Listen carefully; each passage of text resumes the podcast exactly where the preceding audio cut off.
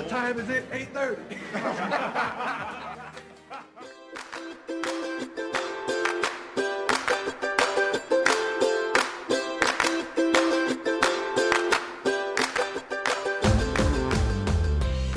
Welcome to this latest edition of the Levingston Experience. Uh, we're here again on a Sunday afternoon, and uh, I'm joined once again by my trusty cohort, Darren Hill. And Daz, uh, COVID has finally caught up with you, or not you so much, but more your son. So you're in quarantine at the moment.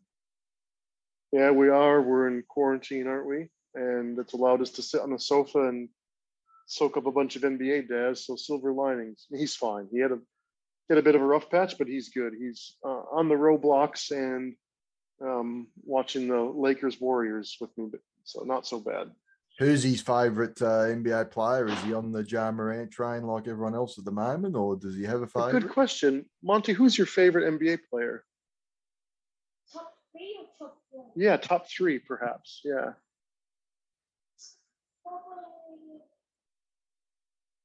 Giannis, uh, Giannis, Steph, Steph, and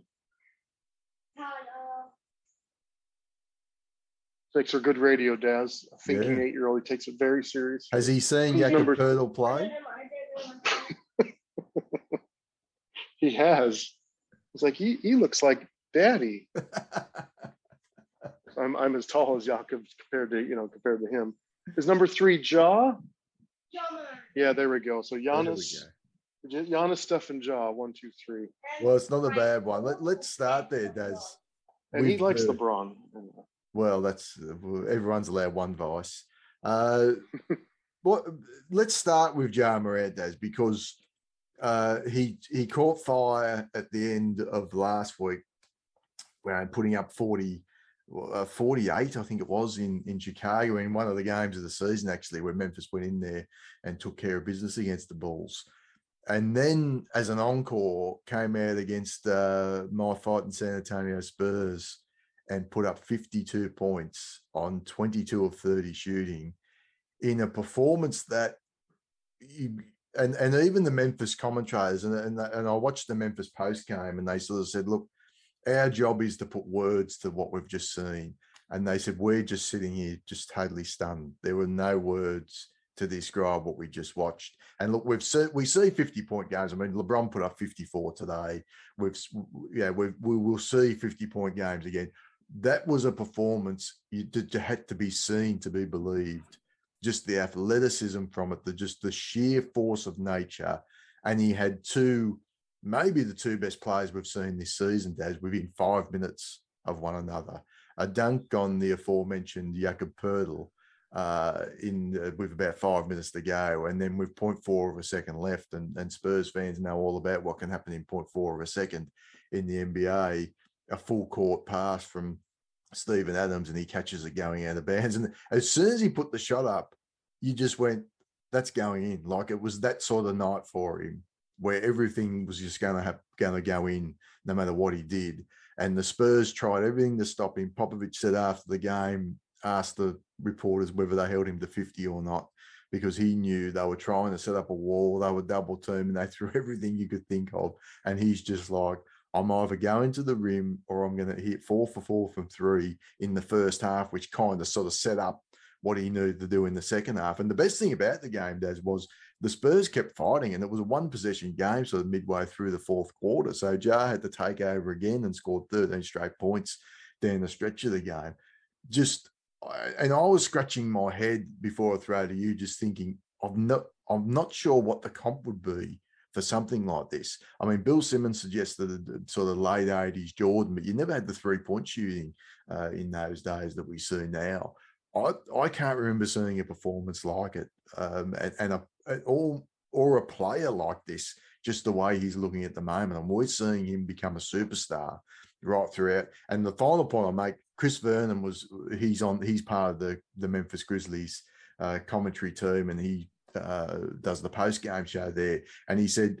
Ja's sort of skipped a step. He goes, We see guys go from really good players then to consistently great players and then to superstar. He's just gone from a really good player that we thought, yeah, he's got a chance to just becoming a superstar this season. I mean, Des, did you catch the game and, and what did you make of it as, you, as you're watching it? yeah, it's impossible to miss. Um, I, I watched it on, I didn't watch it live. I saw it on replay and saw everything that you saw. Um, the, I thought the, it's funny when you say the two most unbelievable highlights of the season. And I think you missed one, which was the slash into the lane 360, the Mm. 360 like floater. Uh, his body control, Daz, is uh, that's where I struggle to even find the comp. His body control is like a Romanian gymnast. It is remarkable the way he can elevate and hang and twist and yet get his shoulders square and find balance. It is it is remarkable. Um, the best comp for I mean this is just off the top of my head. I haven't thought a lot about comps, but it's like if Allen Iverson were six foot five, right? The relentlessness, the speed, the change of direction, and then the, the elite ability to score at three levels. He can finish, he can hit a floater, he can hit 360 floaters, and he's now added this game. He's 34, 35% from deep on the year. Again, like Iverson when he's cooking, he just he could he could put that ball up from anywhere on the floor. And probably what separates him from from AI and to continue this comp is he is a very he's a selfless player. Like he's truly a team team guy who's embraced the city, embraced the franchise, right? Has elevated guys around him from Desmond Bane to Dillon Brooks to well, Steven Adams is having a you know a Steven Adams season, you know, and just in terms of both on court and off court leadership. So it's that's what I see, Des. I see, yes, of course, the X's and O's, and I see the highlights, but it's it's hard to miss the fact here is a kid who is taking a franchise in about three months' time, put this little franchise literally in a global spotlight, and it is it is fun. I think again, I've been tracking Josh just probably because I've had him on fantasy for you know for for for a while now, and so it's hard not, not to kind of track him. But I think we were warning back in October, November. I'm like, oh, look out, Memphis fans. The bandwagon is going to grow and it's going to be fun. So remember the doldrums of November, December when the product was just brutal and COVID has had ravaged and we're just struggling for some good games. And yet every night in Memphis, the crowd was into it. The crowd was loud and there's something special happening there, Daz. And it's really, really fun. Well, the crowd absolutely went off in that Spurs game. And the reason I didn't mention the 360 was because he had an even better one in the game before against the Bulls. And it's just like, you can, and I don't know if you've seen that. If you haven't seen it, go and watch the highlights of what he did against uh, Chicago. And it's undefendable. Like the way the guy's just moving in the, in the key when he once he sort of starts getting some momentum towards the basket. And poor old Poeltl when he did the dunk, and if you actually watch it, and I've watched it numerous times, he gets Oh. to a point where he's outside of the key, right? But as he starts to take it in, there's one sole person behind the Grizzlies bench that stands up because he knows what's coming. And it was his father that's just behind the bench. And it was pointed out, I think again, Chris Vernon pointed this out. And he, he just takes off over the key. And Poeltl, who's the most unassuming NBA player uh, in the league, came over and sort of unwisely tried to get in the way of it. And it was just horrific uh, what happened to the poor guy. And it was good in the sense that happened to Poeltl because I think the Poeltl's just the most unshakable sort of personality. Uh, he wouldn't let it bother him. But uh, yeah, other players might have tried to go and hide on the Yeah. bench or something after just being absolutely obliterated. Uh, the it way was- was. It, it was the backcourt players version of Giannis dragging his bits over the forehead of Tim Hardaway Jr. in the garden a few years ago. It was, but yeah, kudos to Poeltl for just turning around and you know hitting the glass on the, on the other end. But that was that was something else. Um, yeah, I I don't even know what's left to say about Ja. He's a superstar. He will be if he's not first team All NBA. It's absolutely criminal. Um, there they'll put you know, I don't know who they're going to put up there, but it should be Ja on first team. And, um, but I think Chris Vernon said something really interesting about the, um, about this team because it's been such a surprise. They're over under for wins this year, I think was 40 and a half. All right. And they've literally already exceeded it. And, um, what he said was that he's just trying to almost fend off expectations because he says nothing about the season should be viewed from the frame or from the lens of of disappointment. So I don't want to hear about oh they're so good they should be making a title run or they should be if they're this good you know and they're for real they should be hitting the you know going deep into the you know conference finals and that sort of thing because because I don't want anything to sully what's been a remarkable season. So just national media, we know you love the story and you're trying to pump it up, but um, here in Memphis, we're just sort of taking every day uh, like a gift and just trying to enjoy the ride because this is a team who's never, you know, they haven't won a playoff series yet. And so I thought that was interesting where they're just trying to pump the brakes on expectations just so they can they can enjoy this. Mm. Well, I mean, with all NBA, it'd be nice to sort of try and uh, shoehorn Jokic in there as a forward, and you just say it's Embiid, Jokic, Giannis, get DeRozan in there as a shooting guard, and then have Ja. And I think that that they're the five guys that have defined this season, certainly to this point. Uh, I think you know what what DeRozan's done in Chicago has been outstanding. His his confidence is off the charts at the moment. He, he's cooled down a little bit since the All Star break, but but still playing at a very very high level for a team that's sort of pushing up uh, at the upper echelon of the Eastern Conference. So to me, that'd be a great five man unit to have as that that first team All NBA. But unfortunately, because of the the way that they uh, look at the, I mean, and and how you have to sit there and say, well, DeRozan is a forward when in, a lot of times he's playing point guard for that team. It really makes no sense anymore to keep the positions. I think with the All NBA stuff, such as the positionless basketball that we play, but I can't see a scenario where Ja's not the the first team. I mean, who would you think would, would be pushing up there ahead of him? I mean, Steph Curry's not been anywhere near uh, the player that he's been in in the past um, this year, certainly from the numbers point of view. And uh, Devin Booker, I guess, would be the only other one. That's if, if Phoenix can continue to sort of push on uh, with, with their number one seed in the West. Yeah, it's just guys who, you know, I know have sort of been a little bit more in this conversation. So even Luka, who's had a, you know, he's surging. Trae Young is an elite, elite offensive player, right? So, you know, I think there's and then Steph just has the narrative, right? And even though his his his efficiency numbers have absolutely plummeted, he's been six seven weeks slump now, and not just a slump in terms of Curry terms. He's like almost league average true shooting percentage, and so um, yeah, it'd be tough to knock him down. But yeah, I think that's it's a crowded, crowded, crowded field for um, backcourt All NBA this year, and mm-hmm. there'll be there'll be there'll be amazing players that you know get left off this year. But guess it's testament to the depth and um, and where the league is at. And I don't know about you, Daz, but I, I feel um, the intensity of the games is finally picking up, and the importance and the stakes are starting to kind of come into play. Both teams, some teams, right, fighting for playoff spots. A few teams shooting for seeds, and a few teams, right, getting just trying to get rotations and players right for the for a playoff run. So it's just zooming back out, it's kind of nice to have uh, intense, you know, two-way basketball again. Well, just on Steph Curry too, I thought he might have played himself back into form with that All Star performance. And just to quickly touch on the All Star game, I mean, the All Star weekend, in, in, some respects, was a disappointment. I didn't see any of the dunk contest, but they said it was the worst ever. Uh, I, did, didn't bother checking it out. I think they sort of broke the bunk. Um, LaVine and Aaron Gordon broke the dunk contest a few years ago. Yeah. They should have just retired after what those two guys did.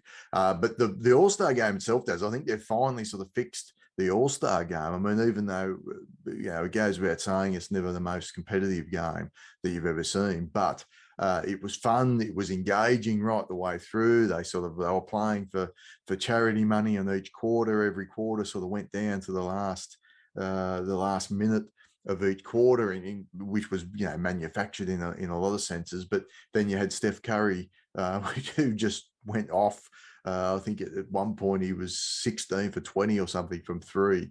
It was just a ridiculous uh, performance. And there was one sequence where the ball went from LeBron to Jokic to Giannis to Steph, and Steph hit a, a, wide open through, and the ball was just zipping around. You're just like, that's the level of basketball, and that's the sort of stuff that you'd like to see um, from from uh, from from an All Star game when you get the, these level of players out there. And it came down to the final shot, and, and LeBron uh, hit the final shot. DeRozan hit a, hit a big shot there in the stretch of that one as well when they needed to. And just final point, I mean, there was a couple of nice moments where DeRozan and LaVine, because now it's not conference based, so DeRozan and LaVine had some one on ones against each other, and you sort of saw that. I think there was uh, Giannis blocked Middleton at the rim at one point as well. So it's nice to see teammates going against each other in a you know semi-competitive environment as well. So it was uh, much more fun than it has been, I think. And I think they've finally sort of fixed the All Star game. They may now may need to revisit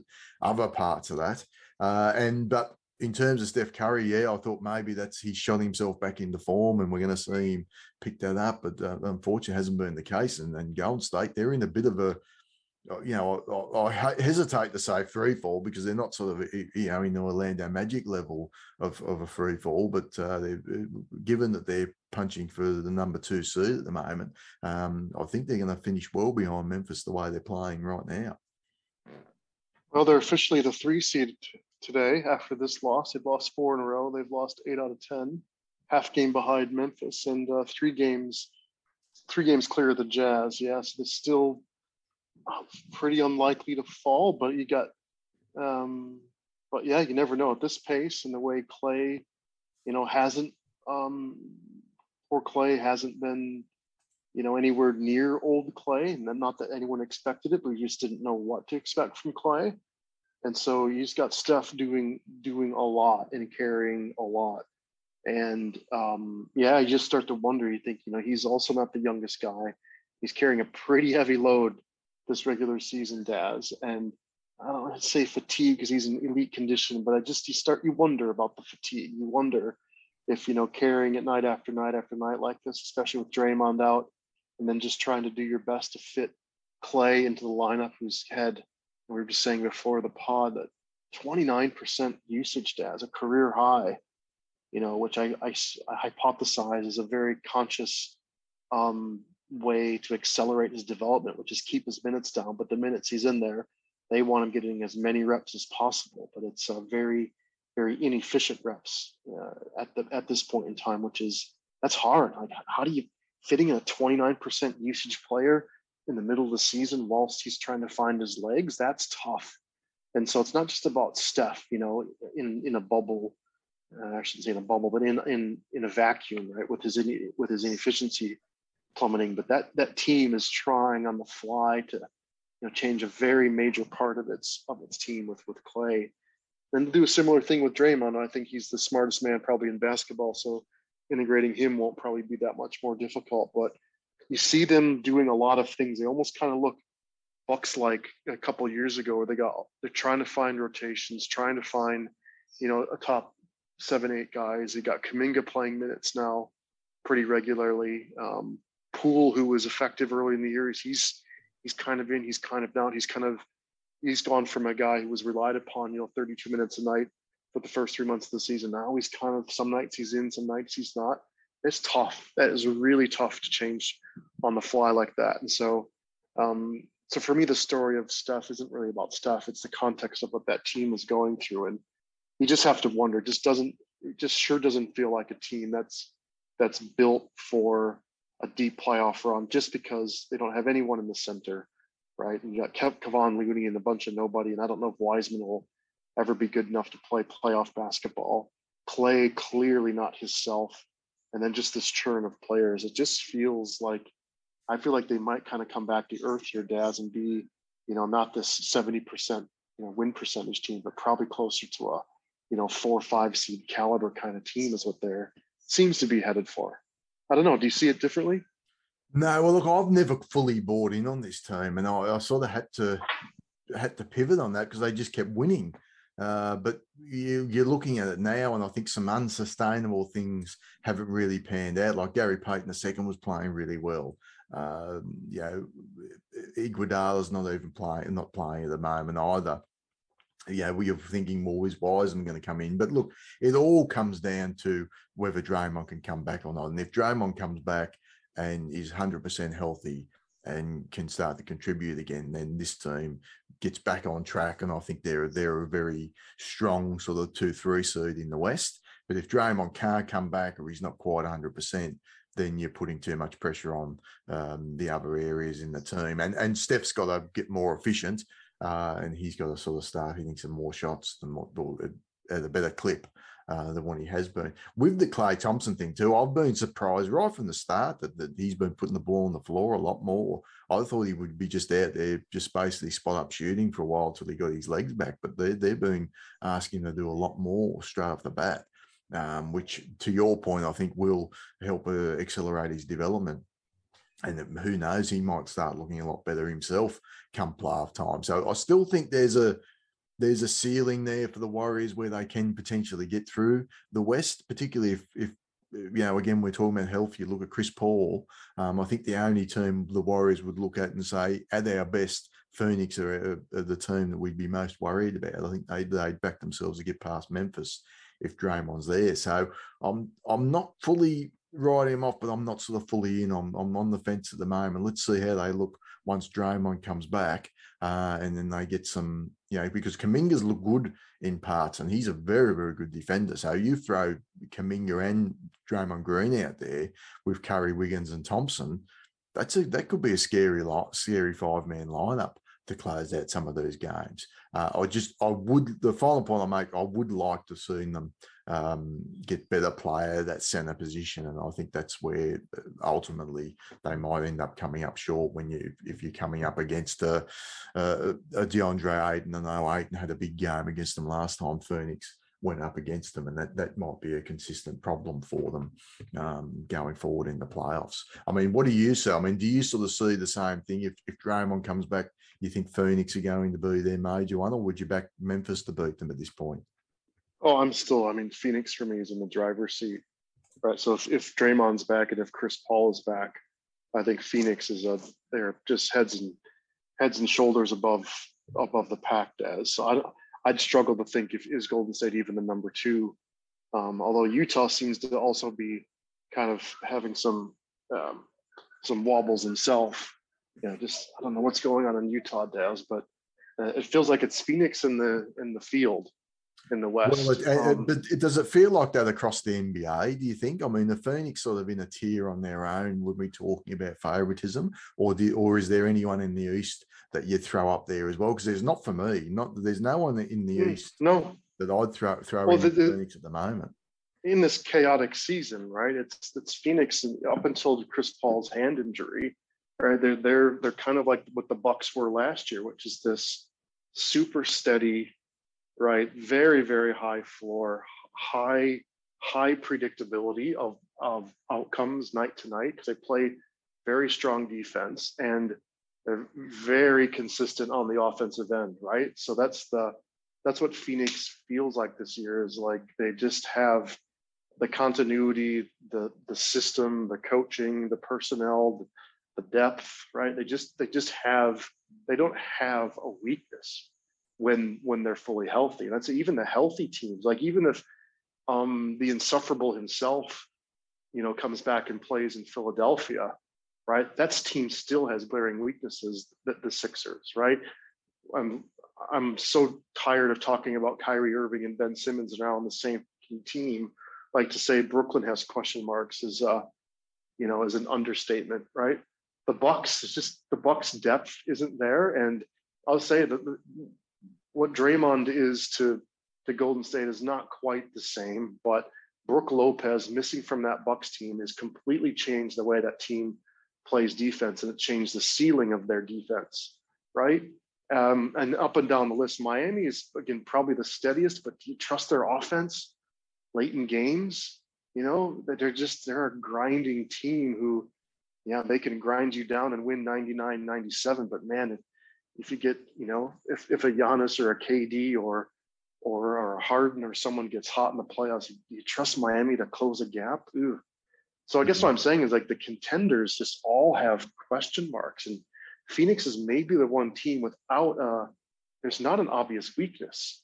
So that's why I kind of, you know, that's why I think they're I don't even consider Golden State a serious threat just because as we said about Klay, he's not there and just all the variability he introduces to their team. And I'm not saying you shouldn't do it, but it does feel a bit like when Gordon Hayward came back from that injury and Brad Stevens was thrusting him in the lineup when he wasn't performing, right? And just the friction that causes in the locker room. And I'm not saying that's coming from Golden State at all, but you wonder. You do wonder if some of that does simmer with an Andrew Wiggins or a Jordan Poole, who again, probably two of the more humble guys in the league, probably to a fault, but you wonder because that's been the two main, you know, kind of the main sort of um, the people who felt the brunt of Klay's coming back is their, you know, their minutes and usage have dropped since he's played. And so is that better in the long run? For sure. Is that better for, you know, the, you know, winning ball games right now? Eh, not sure about it. So just kind of coming back to the beginning is I'm not sure, Daz. I mean, until Draymond's healthy, do we have any idea what Golden State actually is? So uh, it's just a they're just a big question mark for me. And clearly, I just being repetitive now, but just Steph just can't carry this team for 82 games and then carry him through seven game series. He, he just he just can't. He's not he's not a, a Giannis or a Luka to, to do that. He, he's just not. Well, and that's the thing about the Suns. I think they could come through the West quite easily. I think they could come through the West losing, say, two games or something, because you, you sort of look at it and you think they're going to get, let's say, the Clippers in round one. Well, that's a sweep. Then they come up against uh, either the Jazz, Nuggets, or or Mavs in in round two. That's probably a gentleman sweep, five games. Then maybe you've got this plucky Grizzlies team that's just happy to be there in the conference finals. And I don't think Ja's ever going to die wondering in a series like that, but they would just be overmatched, you would think, in a series like that. So you might be looking at another gentleman sweep there and they go through and they lose two games and then they're, they're sitting back waiting for the whoever they come out of the East, which is going to be an absolute bloodbath. I mean, you know, the East is not going to be easy any round. I mean, even you look at the maybe that if you get the one seed, um, you know, things. Brooklyn's currently in the eight. Brooklyn is right. two Brooklyn's and a half games. I'm thinking if the Raptors two and a half games behind eight, the seven. The Raptors yeah. or the, the Cavs are probably the team you want at the moment because the Cavs are sort of four four and six in their last ten and yeah. not great. Uh, maybe very young, the rookie yeah. wall, etc. Uh, the Raptors have lost OG Anunoby for an extended period of time. That's really hurt them. And I mean, yeah, you talk about these jigsaw pieces that fit into these teams. So I think the Cavs and the Raps are probably two teams you wouldn't mind meeting in that first round. Outside that, you've got the Nets. You know, the Hornets are obviously still there. Um, the Hawks are in the 10 spot. You don't want to face any of those teams. It's not going to be like if we, even if we take the Cavs and the Raps out of it and you say you got the Hornets and the Hawks in the first round of the playoffs, does. neither of them are going to be easy outs. Uh, so it's I, I don't see any series where teams are going to be going, well, let's let's we're rubbing our hands together here. This is going to be a four five game laugher. Um, I just can't see it. I mean, the, the reason I like the Heat is they're opening up a bit of a gap at the top of the conference. Uh, but it depends on how that uh, that eight seed situation plays out and who they get in the first round of the playoffs. Um, whether you might be able to just sort of sneak into a, a game where you do get the Cavs or or the Raptors who I think are the most vulnerable two teams at the moment, but that could obviously change come playoff time as well. Um, let, let's dig a bit deeper further into the East as because uh, we watched and I gave you some homework. I have to apologise for giving this game to you to watch today, the Heat and the Sixers, the Sixers at, at the Heat. And I get the sense, and it was a pretty awful game. It was it was pretty clear right from the start that, that the Heat uh, were going to win quite comfortably. And it was just the game that you looked at and went, the Sixers don't. The Sixers, nothing about what the Sixers did today told me they cared about the result of that game. They were just sort of going through the motions. And I just get the sense with the Sixers, there's this unearned confidence with this team that they just, and, and it's probably been there for a few years now where they just literally do think they're better than they are. I mean, do you get the same sense? I mean, two games into the Harden experience, they played the Wolves and, and the Knicks, who it's fair to say aren't really well set up uh, to deal with what the Sixers can do. And all of a sudden, this is the you know going to be the greatest team uh, that we've seen in the history of basketball. Almost the the man of hyperbole that we saw coming out about it. Do you sort of get the sense that this is a team with a little bit of unearned swagger and unearned confidence that's never really done anything? And, and uh, how how how fearful are you from a Bucks point of view, um, getting the Sixers if it stays at the moment and you get them in the second round in that two three matchup? I've never for a minute the last five years feared Philadelphia, not for a minute. So say their the entire culture is unearned confidence. right? The self congratulation around the process, right? The, the pity, uh, the self pity around the process, the self congratulation from winning these first round draft picks, then the self pity for not seeing Markelle Fultz do what he does and not valuing Jayson Tatum, and the pity around being victims around the Ben Simmons saga, right? The, Hmm. the Daryl Morey, you know, doing what he's done, you know, um, you know, he's never won anything in his life, but he sure does win a lot of transaction stats. And now they have life's greatest quitter, you know, the wor- world's worst teammate. Um, in I don't even like saying his name. You know, the guy's gonna have 37% usage. He's just quit on two teams in a row. The guy basically says, "Oh, I don't want to play with Kevin Durant. I don't like Kevin. I don't want to play with Kevin Durant, is what he said. Give me some, give me some feel because I have the ball in my hands all the time. Is that the team you're asking me about who has unearned confidence? Is, is this the one? The Philadelphia team? Of course. It's a beautiful way to say it. They've done, they've done absolutely nothing. This team couldn't beat the little Atlanta Hawks last year. I shouldn't dismiss the Atlanta Hawks. They played out of their minds, but to say that they're mentally weak, to say that the, the, the entire system of organization is built upon some unearned dream that Sam Hinkie devised 10 years ago, right? None of it has been earned. They've tanked their way to do this. Well, and this is the thing, though. building- Des. You've got to build a culture, right? And to go in against the Heat, and this is the number one seed Heat. You, if you win today, you're only a game away from the Heat. And to just go in there and say, no, Harden's going to rest. We're going to go through the motions. We're going to show zero uh, intensity because you know we're the, we got bigger fish to fry type of thing. It's like no, these games in the regular season can really matter. And that's how you build a culture and build a winning mentality. And they just don't seem to get it. Like I watch it with the Bucks, and you can tell when when the Bucks are playing the Nets, they go tonight. This matters. You know, they don't always win the games. They lost the, the last time they played the Nets, but you can feel the intensity that, t- that a team like the Bucks is bringing to it. When the Bucks played the Bulls uh, the other day, it was great to see that that Bulls crowd back in engaged again. You, again, you could tell that that was a big game. The Sixers just don't seem to grasp those sort of moments. They're just uh, going through the motions. Yeah, we'll win. You know, we'll we'll be a fifty-win team, and then um, you know, if we go out in the back door of the playoffs, it'll be everyone else's fault. Yeah, they're like the anti-Heat. The Heat who turn out like what was their lineup today? All right, you know, you know Tucker, Butler, and Adebayo, but G. Vincent, right? We know Duncan Robinson, who's had a terrible season, only played 18 minutes, but C. Martin, I'm not sure which one it is. Is he's a twin, I think, though. Dwayne Dedmon played 15 minutes, right? Tyler Herro, um, you know, he's coming off the bench. Max Strus, right? Like these guys just fucking work. You know, I, I I'm sick of the Heat culture. It's a, it's a, it's such a trite and almost sickening thing, but it is what what that message does say is you're gonna get a team who will make you earn your victory every single night, which is exactly the opposite of Philadelphia.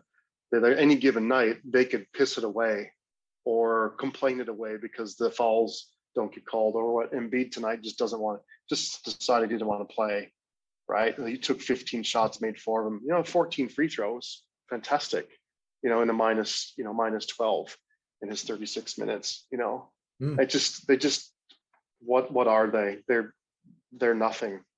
Just like that is the team I'm least concerned about um and I don't even know if the Bucks are favored. I definitely would be favoring Miami just because their floor is so high and they're so consistent. I don't trust them in crunch time but I think their flaws are far fewer.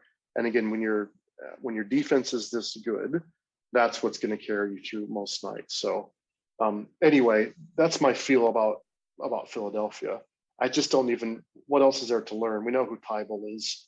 He's an absolute black hole, right? And team going to start Tybal and um, right Korkmaz, and like, I just don't even know what they're going to do. I guess Tybal sits when when Harden comes back, but what Korkmaz, Maxey, and Harden is that the lineup? Like Well, I think what I've Korkmaz. seen, I mean, it's going to be a lot of just two man game between Embiid and Harden. Um, and is that going to work down the stretch of some of these close games? And then you got guys sort of standing in the corner. brilliant, Jrue Holiday and Giannis Antetokounmpo defending, and I go, I'm going to win the other three matchups. right? Like brilliant. Br- like how easy is that going to be to defend? Like Harden's going to run the pick, and then he's going to go from having Jrue on him to Giannis on him. Well, he'll score 35 points, but he'll have eight turnovers and 11 whinges, right? And, you know, 12, 12 dropped shoulders and, you know, five possessions that he just gives away and, you know, 26 consecutive possessions where he doesn't move off ball, right? So I just, there's nothing about that team. I love that phrase, unearned, what do you call it? Unearned confidence? Is that how you phrased it? Unearned confidence. Yeah, unearned. What have they done? Well, and that's What what struck me today. I just thought of all teams to be just sleepwalking through a regular season game against the one seed, this is the last team that should be doing that. Like you should be going, we're going to bring it every single night. You know, but now Harden's there, they feel like no, and even Embiid tonight, just go, uh, that's literally going through the motions. You know, Yeah. um, so Yeah, didn't break a sweat. Again, that's Yeah. sort of like the anti-Bucks, right? The I've the, the Bucks have the hardest schedule in the league the last, I think, after the All Star break, and I'm like, that's perfect for them. That's what they need to start to run a gauntlet to kind of chisel. Right now, it's time for them to, you know, hit hit the gym, pump some iron, go through the, you know, have 25 really tough games where teams are gunning for them, and that's that's what's making them kind of figure out who they are. Now their depth is challenged at the moment. So they're not at all at full strength, although who is, but again, what I'm seeing them do the last couple nights, they battle and battle and battle and battle. And that's when you have Giannis on Giannis and Jrue on your team, you never ever quit. And that's quite fun as a fan. It's quite fun if you're a punter. You're like, you want the team who's never, ever, ever gonna quit. That's where my money goes. And oh, by the way, right, the Bucks have won something. And so, so the Heat, many of those guys won a title, didn't they? Wait a second, they made the finals. I Almost gave them a title in the bubble, Daz. Oops, you know, let's let's But- just cross that- the bubble out. It's just kind they did win it. Let's say they did win the title. That'd have been more fun than than watching the. The only thing I remember from the, the bubble was the Jazz, uh, that Jazz Nuggets first round series. That's it. Or that, or the rest of it's The 50 point games. Yeah, that's right. Yeah. I remember um TJ Warren. That was the best part of the bubble.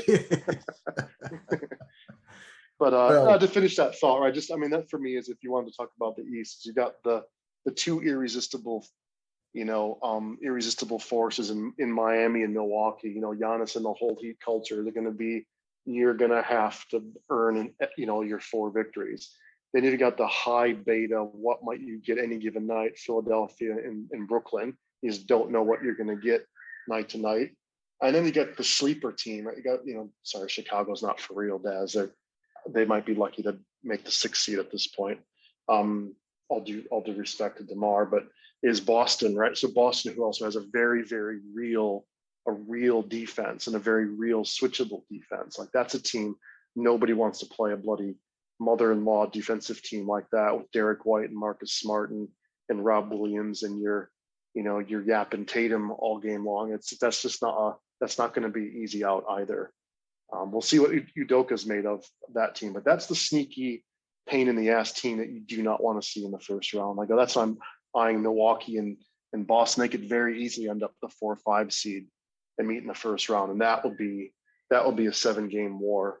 Like I think Giannis obviously has the physical advantage over them, but that is not.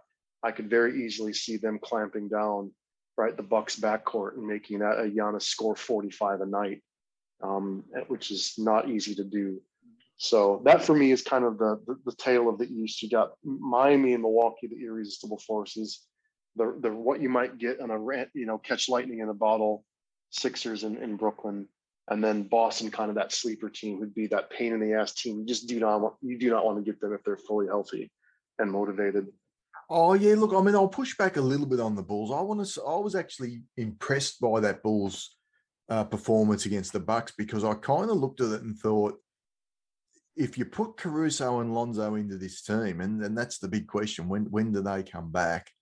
I think they they beat the Bucks in that game. It was just so clear to me that they just Mm. were missing those defensive pieces, and you know, like the leak out that the Bucks had at a key moment where they get an open lap, and you think if Caruso and Lonzo are out there, are they, you know, are they allowing that to happen? Are they having that sort of level of, um, you know, or, or that sort of level of attention missing uh, on the defensive end? So I kind of feel like they could they're staying afloat since those injuries, really because Demar's has just been playing out of his mind uh, on the offensive end. But if they get those two guys back and they can really lock down and play some some proper defense, and I think the other thing that come out of that game is I think Demar's been playing great confidence. He's hit some game winners this year, but I want the ball in Zach LaVine's hands if I'm a Bulls fan uh, at the end of these close games, doesn't taking the big shots. Because I'm. Uh, how did you feel watching it from a Bucks point Yeah. of view? I mean, were you sort of more scared of what Demar was going to do? Or were you more scared when when LaVine had it? Uh, definitely LaVine, right? But um, but again, because but, but the Bucks match up so well against them, right? Because Giannis just gets wherever he wants to, and so he was playing at about you know two thirds his normal pace. Yeah, poor Vooch. Um, just getting Vooch is gonna have hammered, right? Yeah, that's why- That's what I mean. Yeah. There's such a there's such a good matchup for Milwaukee because I'd even I'd argue uh, you're right. You get Ball and Caruso, but then you lose your offense. Right, what you get from the Coby White and Dosunmu is that kind of the getting out in transition, um, aggressive kind of offensive play. You just get none of that from Lonzo and Alex. So you're right. That probably is a better overall team. Of course, it would be with Lonzo and Caruso, but like that's what you know the Pat Connaughtons, right, and George Hills are built for is just to kind of soak up, you know, um, soak up those guys on defense. And I just pretty easily Middleton and Giannis can cook against those two guys. Just don't have the defense up front. They're just too small. And Jrue was murdering them. Jrue and Giannis had multiple offensive rebounds in the fourth quarter. They're just small, right? And Vooch is not a, you know, Vooch is not a defensively alert center. So uh, that matchup is not good for Chicago.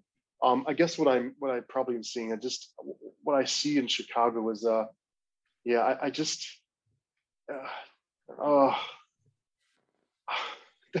do you really believe them in a seven game series against a, a Miami, a Boston, or Milwaukee? I just, I have a hard time picking a matchup where I think they're a, a really clear victor. Like, if you had to put money on Sixers Bulls, if you had Harden and Embiid, who would you pick as Sixers Bulls? I'd I'd actually probably pick Philly because Embiid I'd- would probably go for 45 and 20. But I so I'd It like depend. Chicago, It would depend if it was first round or second round, and that might sound a little bit silly, but I, the the the further the rounds get on, the less faith I have in the Sixers. Whereas I think if the Bulls can get Hmm. out of that first round, uh, and yeah, I just like that that five man unit that they'd be able to throw out there because I think it's going to be a lot of ISO ball anyway between Demar and, and LaVine. I don't think you're going to worry about what other guys can do offensively. It's just going to be whether they can get their shots yeah. Um, and they've got to get a bit more out of Vucevic, I think, than what they've probably got this year. Um, so I'd, I'd have to see what the teams look like going. I mean, as it stands right at the moment, you'd take the Sixers in that series. But if if Caruso and Ball come back and they look good heading into the playoffs, I'd, I'd flip that. I, I think it's a pretty close argument. Um, and I'd take the Bulls still over the Celtics. I'm not. The Celtics did what they did on the powder puff schedule and playing teams that were were shorthand and things like that. Look, the defense is legit, uh, but I'm still worried with the Celtics when they get in close games. Is the ball going to stick? As it's always stuck with Tatum and with and with Brown, who just to me aren't good enough to play that sort of ISO style of ball uh, down the stretch of these games. So I'm still not totally buying the Celtics, even though it's been nice a nice sort of uh, run that they've had. And, then to the point I made in the last pod, I think Derrick White's been a, a plus for them on both ends. Um, but I still see this feeling, it's feeling more and more to me like the Heat and the Bucks will meet in that. Uh, in the conference finals, but the Nets are obviously the team that could play spoiler, particularly if Kyrie um, gets back. Because I mean, this whole Kyrie thing, does not to bring it back to him again, but I mean, this whole vaccination thing might be the blessing in disguise because this is a guy that's struggled to stay on the court his whole career. He's fresh as a daisy, you know, and it, it amazes me people saying, well, look at Kyrie, what he's doing, and he's playing one game in every two weeks and he's playing really well when he plays. It's like, do you understand that's probably easier than playing, you know, eight games in two weeks? Um, you know, it's not like the guy's not putting up shots or whatever he is when he goes home, and he's clearly talented. So I think the degree of difficulty in him, in him putting up the numbers, I don't think is that high, high at the moment. Uh, and but he's going to be really, really fresh for a playoff run. And really, for them, all they've got to do is get into the playoffs. They don't care if they play at home. They've got no home court advantage anyway. They've probably got the the the weakest home court advantage of any team in the NBA. Who would have a weaker home court advantage? Probably the Raptors because they're, they're they've banned fans to this point. But you know, I, I don't see who would have a weaker home court advantage than the Nets. Um, so that's the team I think that can play spoiler for the from the Heats and the Bucks uh, point of view when the Eastern Conference players start, particularly if if the Heat end up getting them in that one eight matchup in the first round. Yeah, that would be, I mean, that would be high drama, wouldn't it? The vaccination ban on employees lifts, you know, Kyrie's able to play, you know, full series. And you've got, right, full health heat, Brooklyn, my goodness, it's, it's an injustice, right, for playing. You forget, you're not even sure who's the one and who's the eight seed, right, which is the, a bit of the injustice, but it speaks to just the embarrassment of, you know, of riches that, that, that, that Brooklyn does have. But I, I don't underestimate the power of Ben Simmons to to ruin everything as well, though Daz. I mean, right? If we can stand in the corner like and not shoot, it'd be like the not PJ Tucker, like to stand in the corner and not shoot. He just, you know, unless there's one second left in the shot clock, like how on Well, earth? he's a guy from an offensive point of view that needs the ball in his hands.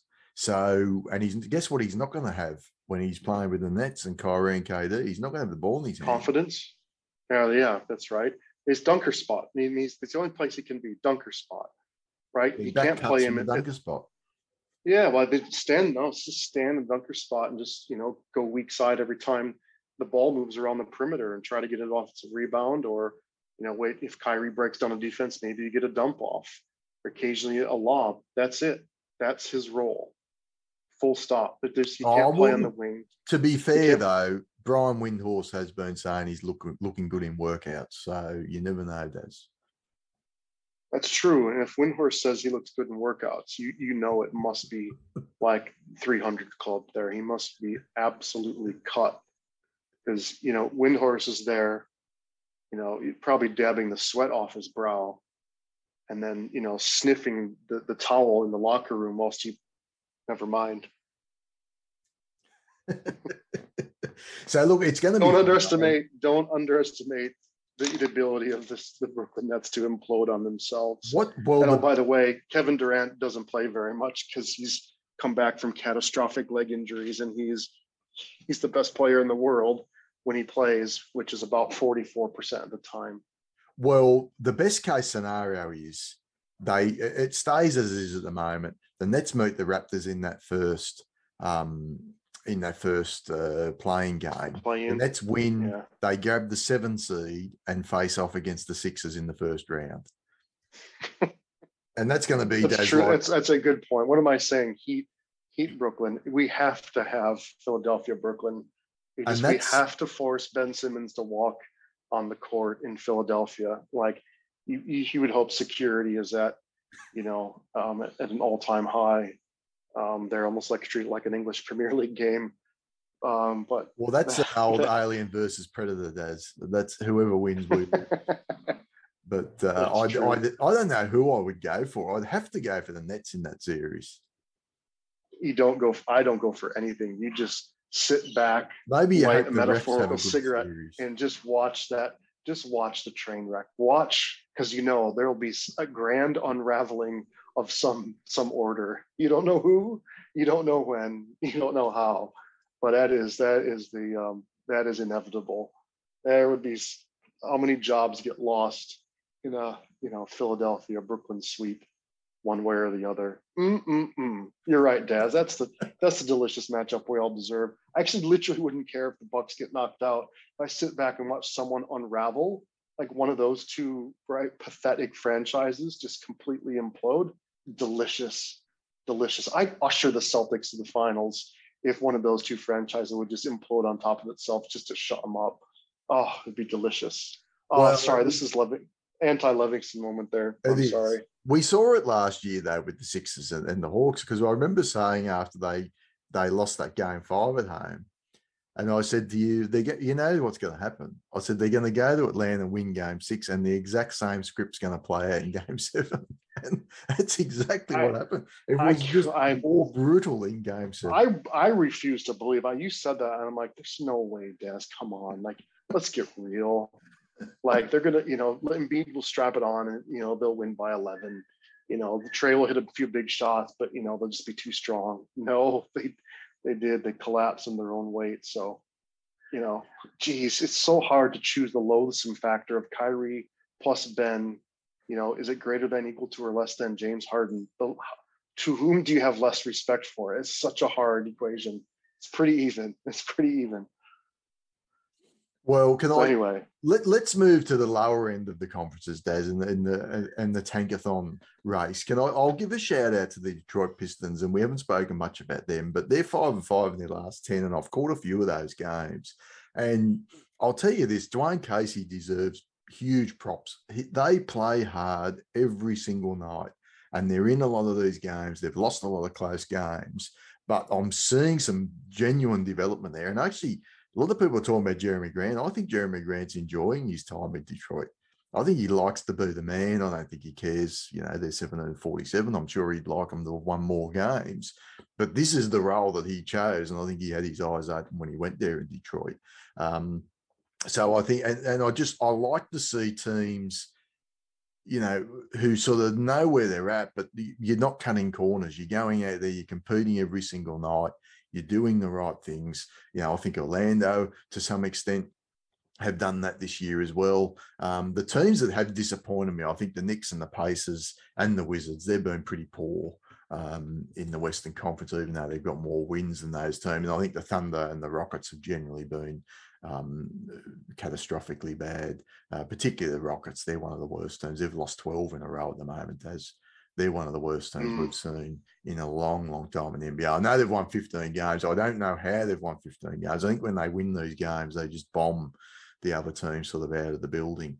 Um, and Kevin Porter Jr. sort of catches fire or something. That's the only way they can do it. And even the Thunder, there's just too many games where I see of the Thunder where you just think, what are you even trying to do tonight? Like, there's just no rhyme or reason um, to what they're trying to do on a game to game basis. I mean, what teams do you feel like though of those teams are sort of setting themselves up uh, best for the future if we if we're looking now at teams that are pretty much out of the out of the playoff picture, and I think you can sort of go from the the Blazers down in the west um, and and the and the um, the Wizards down in the east.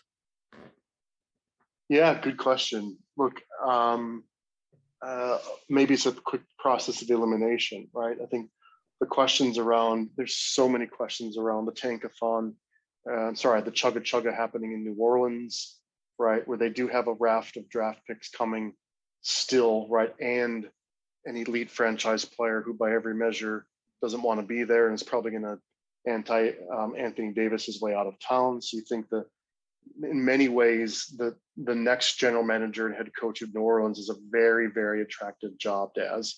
Imagine trading Zion you know for you know for some sort of package and having you know having some assets there to build around. That's that could be an attractive job but certainly not right now. Portland no no- nothing. They got Simons and a bunch of nothing not many picks.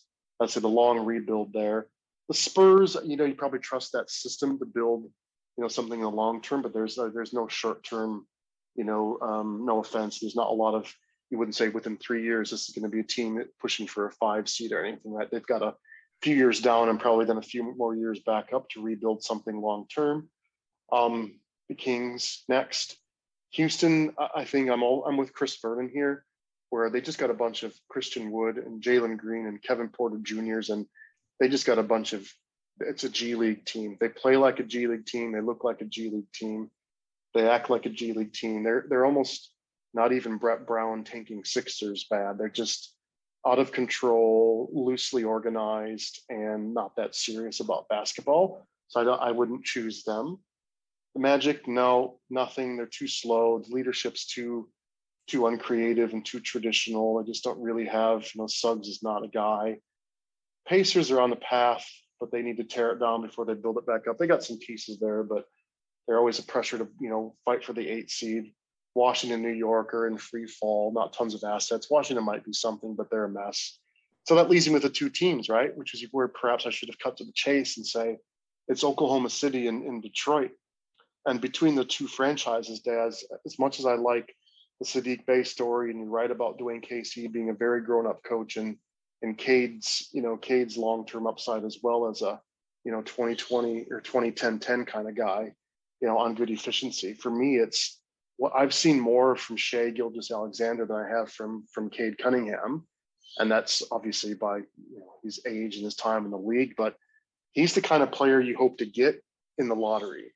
And you got Sam Presti, who was a very creative and aggressive GM, right? Not afraid to make hard moves, not afraid to take and use the salary cap to get assets. And they've got a really, really talented player in Shai who, right? I, I think there could be some exaggeration in his stats because he's on such a low calories team, but he passes every eye test, Daz, doesn't he? Um, where he's just, he's, he's Ja light, right? He's not Ja's explosiveness, but he's Ja light. Doesn't have that physicalness, but he kind of can do a lot at all three levels and is a great kind of team guy. So of all the tankers, I would say Oklahoma City is still probably the most attractive. What do you think? Are you are you more in the Detroit camp? I'm in the Detroit camp. I I there's too many games to me. I think there's some bad habits developing in OKC. And I'm just I'm seeing it more and more. Mm. Maybe I just catch them on the wrong nights. But I look at and, and I also wonder is Shai's timeline going to be the same as the rest of this franchise's timeline as guys mm. come in? Um, you know, and, and certainly look in Detroit, Jerami Grant's timeline is not not going to match up with anything Detroit's going to do. But at least you've got a guy there that's going to be, you know, keep keep the franchise at the floor of the franchise night to night. He's not going to absolutely tank and crater because you've got a guy like that that you're throwing out there and you're playing competitive basketball and you're in these games and they're learning from their mistakes. I mean, we talk about the Spurs. The Spurs have had a perfect tanking season in the sense because they've lost every single close game that they've been in, but they've been competitive night to night. So the young guys are getting exposure. And we saw Josh Primo out there today making mistakes against the, the Hornets. And that's how you learn and that's how you build from the franchise. Now, the problem for the Spurs is they just don't have the star power, and you probably need those really high picks to get that star power in. And they'll be hoping to do that. Well, the Pistons are going to have another high draft pick this year. I think Cade Cunningham's going to be a star, Daz. I think he's going to be a real good player within this league. The Saddiq Bey story is really nice. Isaiah Stewart looks like he's going to be a player for a number of years to come. I just like what they're building. I like the core that's coming together there. And I like the fact that they're learning a hell of a lot about themselves. And I think in, in two or three years' time, you could see a Hawks like rise from the Pistons, um, you know, through this Eastern Conference, where all of a sudden you look at and go, hang on, the Pistons are in the second round and the Sixers are looking wobbly. Don't tell me it's going to happen again. But uh, that, that's what I sort of see from this team, Daz. And the opposite with, with OKC, I just think when you you know, you look at some of the games they've lost this year, some of the blowouts that they've been a part of, and some of the games where, like Philly today, they look like they're going through the motions. I don't like to see that. That's where I sort of go, oh, that's not a team that I think, um, you know, is, is heading in the right direction. But having said that, look, they've won three more games than the Pistons this year, and I think Shai's better right now than any other player. But I still think Cade Cunningham projects better as a better player than Shai Gilgeous-Alexander does across the course of his career. And Giddy, Giddey kind of is what I, I, don't know how much better Giddey's going to get in his career. I certainly hope it's going to be, and I, and I expect you there'll be some development.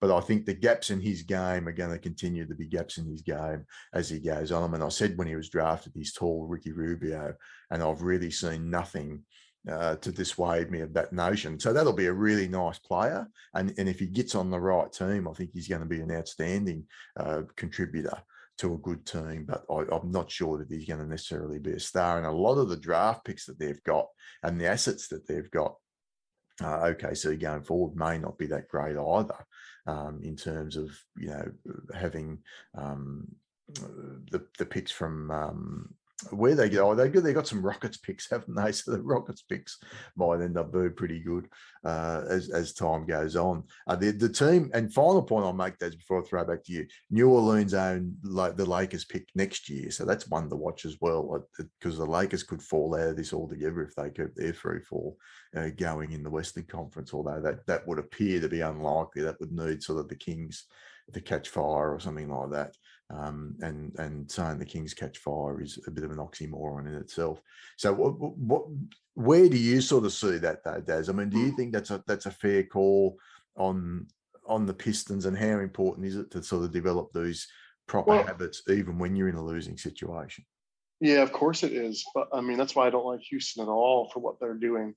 It's just it's it's it's ugly, right? What what I will say about Oklahoma City is they took a swing. They could tell they had a very right. They had a very specific.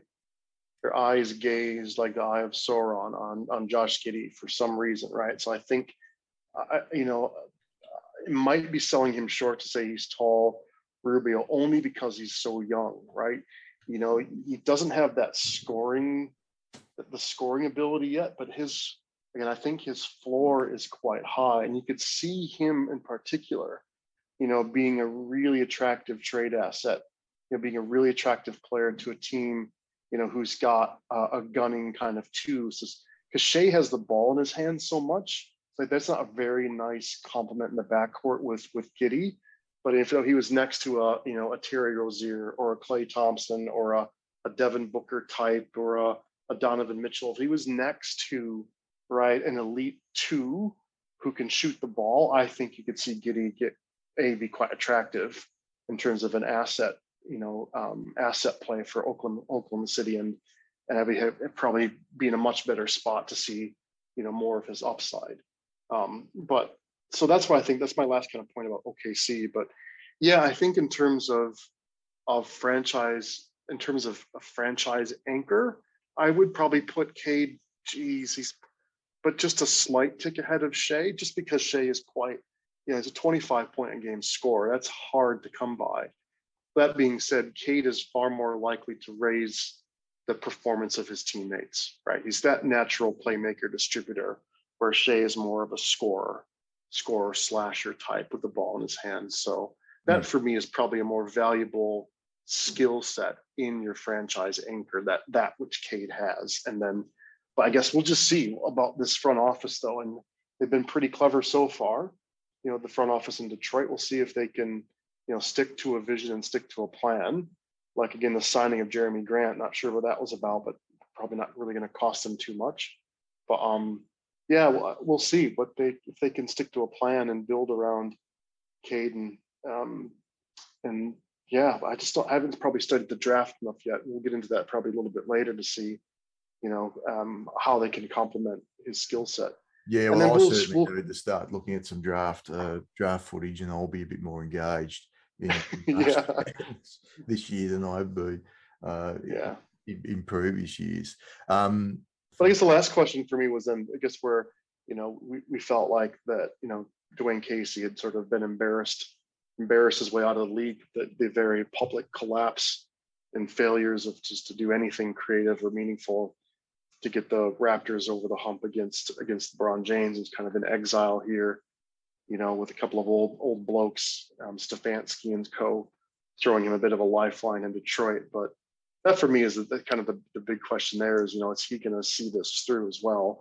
Or do what they really need is one more draft with, you know, an electric, hopefully an electric talent um, next to Cade? And do they need a, a younger or more creative coach, right, to come and actually unlock, you know, what they could become? I don't know the answer to that, but that's that'll be a question there. It's not to say that he can't. It's not to say that you know older coaches can't do that by any stretch. You just you just do wonder though if he's to what extent is he connecting, and if he is, you know, good on him. But um, but it just seems more likely that they'll have a changing of the guard there, or maybe there's a there's a retirement or something for him to have to leave, you know, um, leave with grace. But um, yeah, again, back to the back to the question, I'd probably still take Oklahoma City's assets and Presti's spot over Detroit's, but I think it's a fair point about Cade. He's probably the more attractive franchise asset overall. Hmm.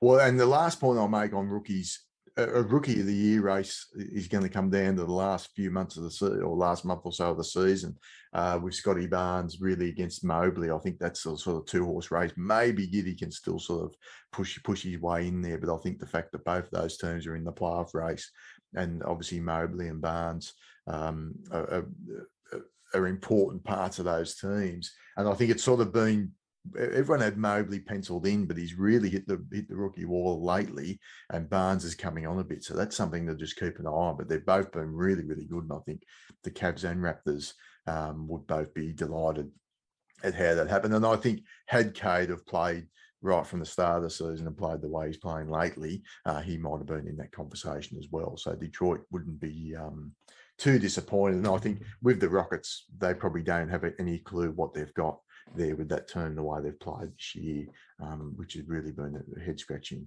to me the way they've gone about it. Uh, the other point, the, the, the final thing I might want to cover, Daz, is a, a, Levingston moment from the week gone by, and I want to give a shout out to Ty Lue. What a job! Can you believe the Clippers are thirty four and thirty one? Paul George has not played a heck of a lot. Uh, Kawhi Leonard's not played at all, and they absolutely destroyed the Lakers um, you know, the, the bigger franchise, obviously in LA uh, earlier this year, to just continue their dominance over the Lakers in, in recent times. Did you catch any of that game, Daz? And I mean, how surprised they? Because I sort of, it was one of the things I've gotten right. And I mean, we've, we've got plenty wrong when we reviewed this, uh, previewed this season. But one of the things I feel like I got right was saying this Clippers team is going to be better than people think, even without Kawhi. And the fact that they're above 500 even without Paul George is quite stunning to me. It, goes to what Ty Lue's done, but it also goes to the fact that just different guys are stepping up each night, and, and it's been fun to watch. And it was certainly fun to watch Reggie Jackson just humiliate the Lakers uh, in that game last week. Did you catch any of that? And then what have you sort of made of the Clippers? Yeah, it was again almost like Ja going for 52 was hard not to see um, the Clippers, because again, I was sort of taking a little bit of um, embarrassing solace in the fact that the Pelicans came into LA and absolutely trounced the Lakers like 123.95 and a couple nights later then a similar similar result with the Clippers. So there was sort of like the I was firing up the firing the coal into the engines to as the chugga chugga choo choo, you know, coming around the mountain there in in um, LeBron land. So was, I was chortling at Reggie Jackson, peacocking, laughing, finger pointing, like you know, you know, as if he was the one there that Jack Nicholson and everyone was there to see. it, it was quite beautiful, and the the poetry was not lost on me. That back to back nights that the you know Brandon Ingram and the franchise that LeBron and Klutch absolutely tampered and decimated with the Pelicans and the team that they constantly snicker and chortle and dismiss the Clippers in back to back games, send them to the depths of of uh, lower in the Western Conference. So that was hard not to see the drama as well as the X's and O's. But to your to your bigger point, um, yeah, it is remarkable what Ty Lue is doing with that ragtag bunch. For as much as that, that I get exhausted by um, fan conversations and quote national media conversations about, you know, team team A will beat team B and team B complains because they have players out, right? As, as if complaining about players out is unique um, to each individual franchise, right? And you just don't just get a, a group like Ty Lue and the Clippers who, um, who to say they have their stars out is an understatement. And to be 500, above 500, and playing quite together. That's the other remarkable thing, Daz. It quite a that's quite a together team. Even though roles change, and boy, the the, the faces in that lineup have changed. Uh, absolute credit to Ty Lue for keeping a a really cohesive unit despite constantly changing, you know, personnel. And you mentioned obviously Kawhi and obviously Paul George, but they go and acquire this big trade was acquiring Norman Powell. Yeah. He was there for about five games and breaks his foot. Mm. That's their that was going to be their 20. You know, he was there, actually played three games, right? 20, you know, 21 points a game in his three games there. You know, that's that's their big scoring threat, and bang, he goes and gets injured, right? And so, you know, team that's led by you know, Reggie Jackson and Terance Mann and Luke Kennard and old man Nic Batum and Zubac and some dude called Amir Coffey just loves to play basketball. And Covington seems to found a nice little, you know, nice niche again for himself. And Isaiah Hartenstein, who's you probably heard in all the national podcasts, is like leading the NBA in you know defensive plus minus for reasons unknown to anyone except for probably Alan Turing and Albert Einstein for how that's possible. But yeah, um, it's sort of like the major league of the NBA, just faces you don't recognize who play like a unit. And yeah, tip your hat to Ty Lue. Um, I'm not going to go so far as to say if George and Kawhi come back, this is a title contender.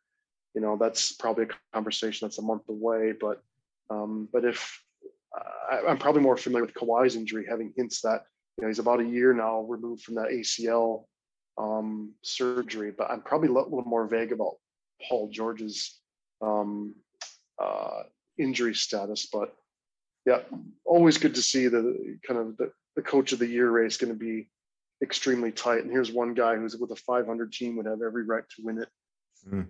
for just what Well, he's done.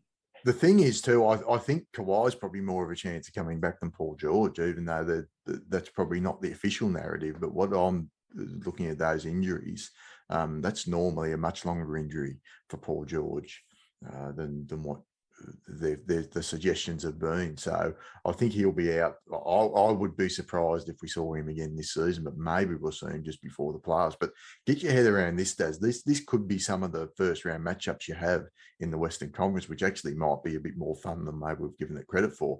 Phoenix playing the Clippers, and let's suggest the Clippers get Paul George and Kawhi back. That's going to be all of a sudden a very interesting series.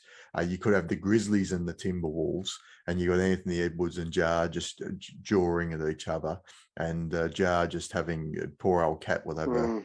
have a target on his chest without a doubt uh, what Ja's going to try and do. But uh, that'd be a bit of fun. I think some young talent on display there. The Warriors and the Nuggets, particularly if the Nuggets can get uh, Jamal Murray back, you could have Steph and and uh, Jamal Murray trading hammer blows, and then the the high IQ play of Draymond and, and Jokic going back to back against each other. You know, Draymond trying to work it out defensively and vice versa for Jokic.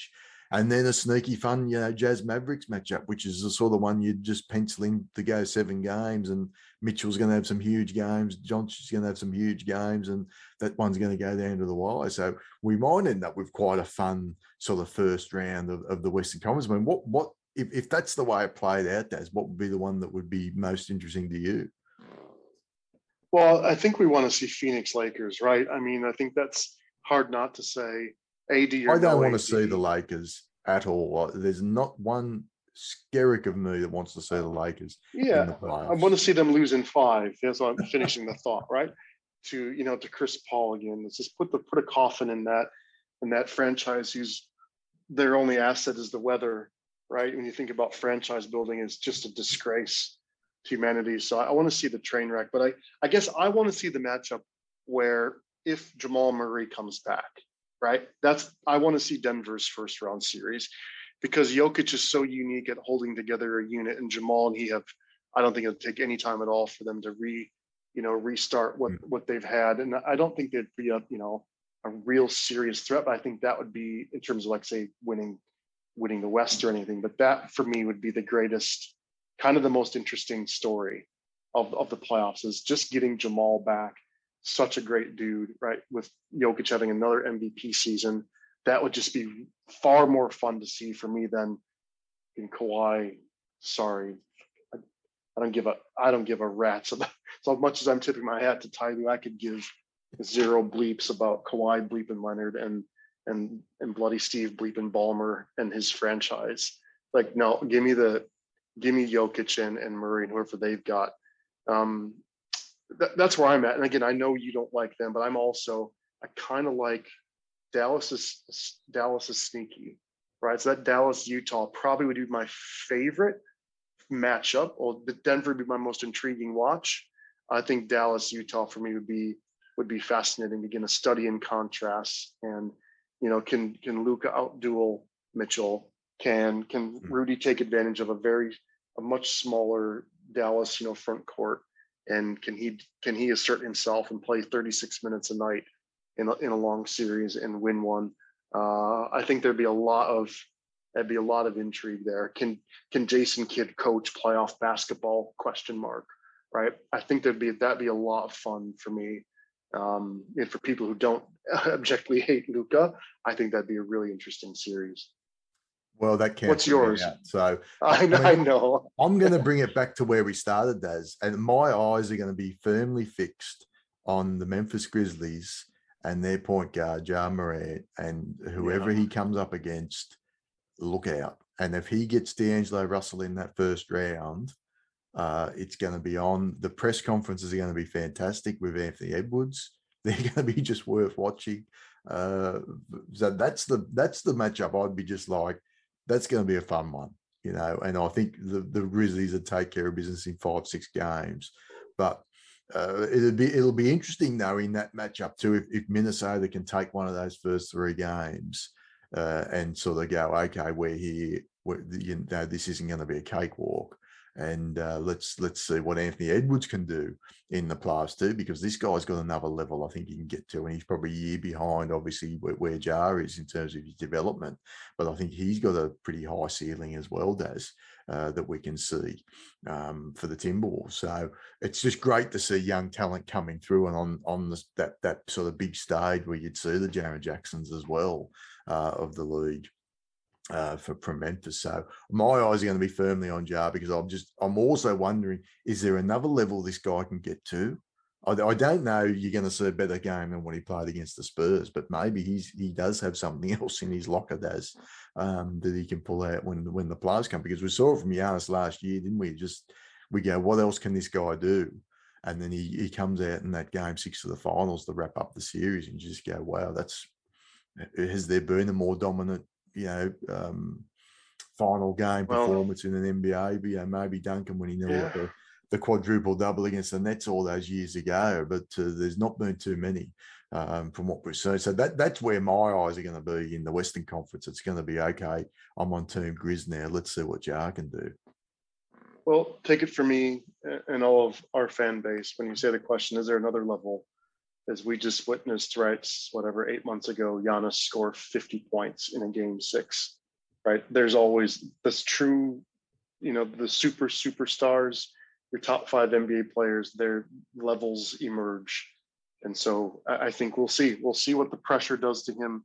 Will the pressure, you know, um, you know, will that bring out the best of him, or will that actually be you know probably too much for him here in his you know his his youth so i think the theoretical ceiling on him is is it's mvp level. He's got that level of talent. The question is yeah you know it's you know history tells us it's a bit too soon but I, i'm i can see your point. Hard to take your eyes off of the most electric electrifying enjoyable um joyful explosive player to come along in, in quite a while. Well, so that I, want, I, I still want Jamal Murray and Jokic winning 101 to 98 because they, they make such good passes. There you go. Well, if Jamal can come back and be, you know what, I was how high I was on the Nuggets, particularly in the, the You were. bubble. Um, you know, and I think it's a shame what what happened to them in that Western Conference Finals. Not to sort of rehash, um, you know, some of the refereeing, etc., that we saw and the sort of bounce of the ball and Mason Plumlee being out there when he shouldn't have been and things like that. I think that could have been a much closer series than what it ended up being uh, against the Lakers. But I love watching them, and it's just such a shame too that Michael Porter Jr. has had the problems that he's had because the theoretical fit of those guys together was just absolutely sensational. Yeah. Um, you know, and, and final point, I mean, in terms of the Eastern Conference, I mean, the team that I'm most looking forward to watching um, is probably the Bulls if they can get their best team back together. But I think a Bulls Celtics first round matchup, I'd be really interested to see. Um, you know, is is this stuff from the Celtics in the regular season all sort of piss and wind, or are they going to be able to bring it? when it matters and, and what's that Chicago lineup going to look like? Um, and, and those Chicago crowds, does I don't know if there's a better crowd in the league than those those Chicago crowds when now that they're back and engaged and they're just they were absolutely rabid in that Bucks game the other day. And it does add to the games, you know, when when you see teams like the Bulls and and the Knicks in these big games and the Knicks Yeah. falling away again. But it does add that something, doesn't it, to the, the atmosphere and to the the the um the product itself when you're watching those games. Of course it does it, but that's, that's so funny you said it because that is an absolutely cavernous arena. I've been there many times. It was some of it's still called the United Center, but it's called that for decades, wasn't it? But that's you're right though. That is a highly engaged crowd in Chicago. That's for sure. Um, but in terms of uh, the, my non-Bucks teams, I'm most interested in. right? I think the basketball I, I want to see most is, you know, um, is it's unfortunately it's the drama, right? I want to see how these franchises who fence themselves, right, self-anointed, you know, elites in in Brooklyn and Philly. I want to see how those play out. I just do. I know what I I know what to expect from Miami. You know, the Bucks. You know, if they get knocked out this year, I you know the emotions aren't going to be anywhere near like when we lost to the you know to the Raptors. So I think Bucks fans are like, we had this miracle um, miracle run. Um, we'd love to see it come together again, but you pretty much know what you're going to get from the Bucks, right? Is they could be the best team in the league, and then they could score 83 points the next night. They're also they're not immune to to stinkers. So I want the drama, and then I'm, I'm probably with you. I'm probably always curious about the the upstart. What could a healthy Cleveland team do? You know, what could a healthy Chicago team do in the playoffs? That's always the most fun, right? Is when you get this these sort of upstart teams are kind of there for the first time with the group of players. That's that's fun. That's it's fun to see what they're made of. So yeah, I, I guess I'll, I'll I'll I'll reluctantly agree that I guess by default probably the Bulls are the most interesting in terms of what they could become uh, come playoff time. Will Demar fold the tent again? You know, like he did in Toronto for so many years, or will you know will the will the pressure you know be be too much for the opponents and his their ridiculous clutch performances you know carry them? That would be a fun storyline to trail. Mm. So the good news, Daz, is we're getting we're in the home stretch. There should be there should be some good ball here the next few weeks, though, right? There's enough to play for. There's enough at stake that, and I sense the intensity in a lot of these games, and you know, uh, you know, increasing. So, Mm. um, feels like the real NBA is about to start. Well, are you going to catch uh, tomorrow's game, Bucks Bucks Suns, um, the the NBA Finals rematch? Yeah, it'll have to be on. It'll have to be on replay. Look, you know, um, I, I've- I've got probably too much work to do to watch it live, but yeah, for sure, I'll watch it. Mm. I'll watch it tomorrow night on on replay. Um, but um, yeah, any other matchups you're you're kind of eyeballing? Who are you? What teams are you looking at the next week or two? Uh, I think the Cavs do you and the wanna Raptors see? is an interesting one tomorrow because that's two teams that have been struggling lately. So let's see who can steady the ship there. The Nuggets play the Pels. The Pels are on an absolute tear lately. So let's see if they can they can do that. Um, Celtics Nets also tomorrow morning. Daz is one that maybe catch on replay because that's Kyrie will be able to play that game because it's in Boston and you've got KD back as well. So you might get some sort of a sense of what that Nets team is going to look like um, when they have everyone available. So there's actually some interesting games just tomorrow, even just looking that yeah, down the schedule. And the Mavericks Jazz uh, play on Tuesday. So we talked about that as a potential uh, first round matchup. Nuggets Warriors as well that day. So we've got two of those sort of first round matchups And potentially. I'm just seeing Bulls. Tuesday's interesting. Bulls, Sixers, Mavs, Jazz, and yeah, Golden State, Denver. That's yeah, a couple interesting days coming up. Mm. Yeah, so, good and that's stuff. So I mean, yeah, when March Madness starts, not often we sort of see these games fall in the background. We may see that sort of in the later part of March again, but certainly to your point, we're seeing a lot more uh, competitiveness um, in these games and in a lot of games that matter in terms of really sort of hitting their straps uh, at the moment. So there's some some good games to look forward to, Daz. And so hopefully we'll see we'll catch them this week, Daz, and we'll have some more Levingston moments to look back on uh, in in the week ahead. But uh, certainly that uh, the Bucks Suns and um, uh, the the Celtics Nets tomorrow are two games that we can maybe look at and um, and report back on and see what we we see out take out of those uh, when we move, catch up again hopefully next week. Good stuff, buddy. Good to chat. All right, thanks, man. I hope Monty continues the he continues his recovery. Thanks, pal. Have fun um, pre-studying Tankathon okay. for the first time in a long time. Sorry. Thanks, mate. Talk soon.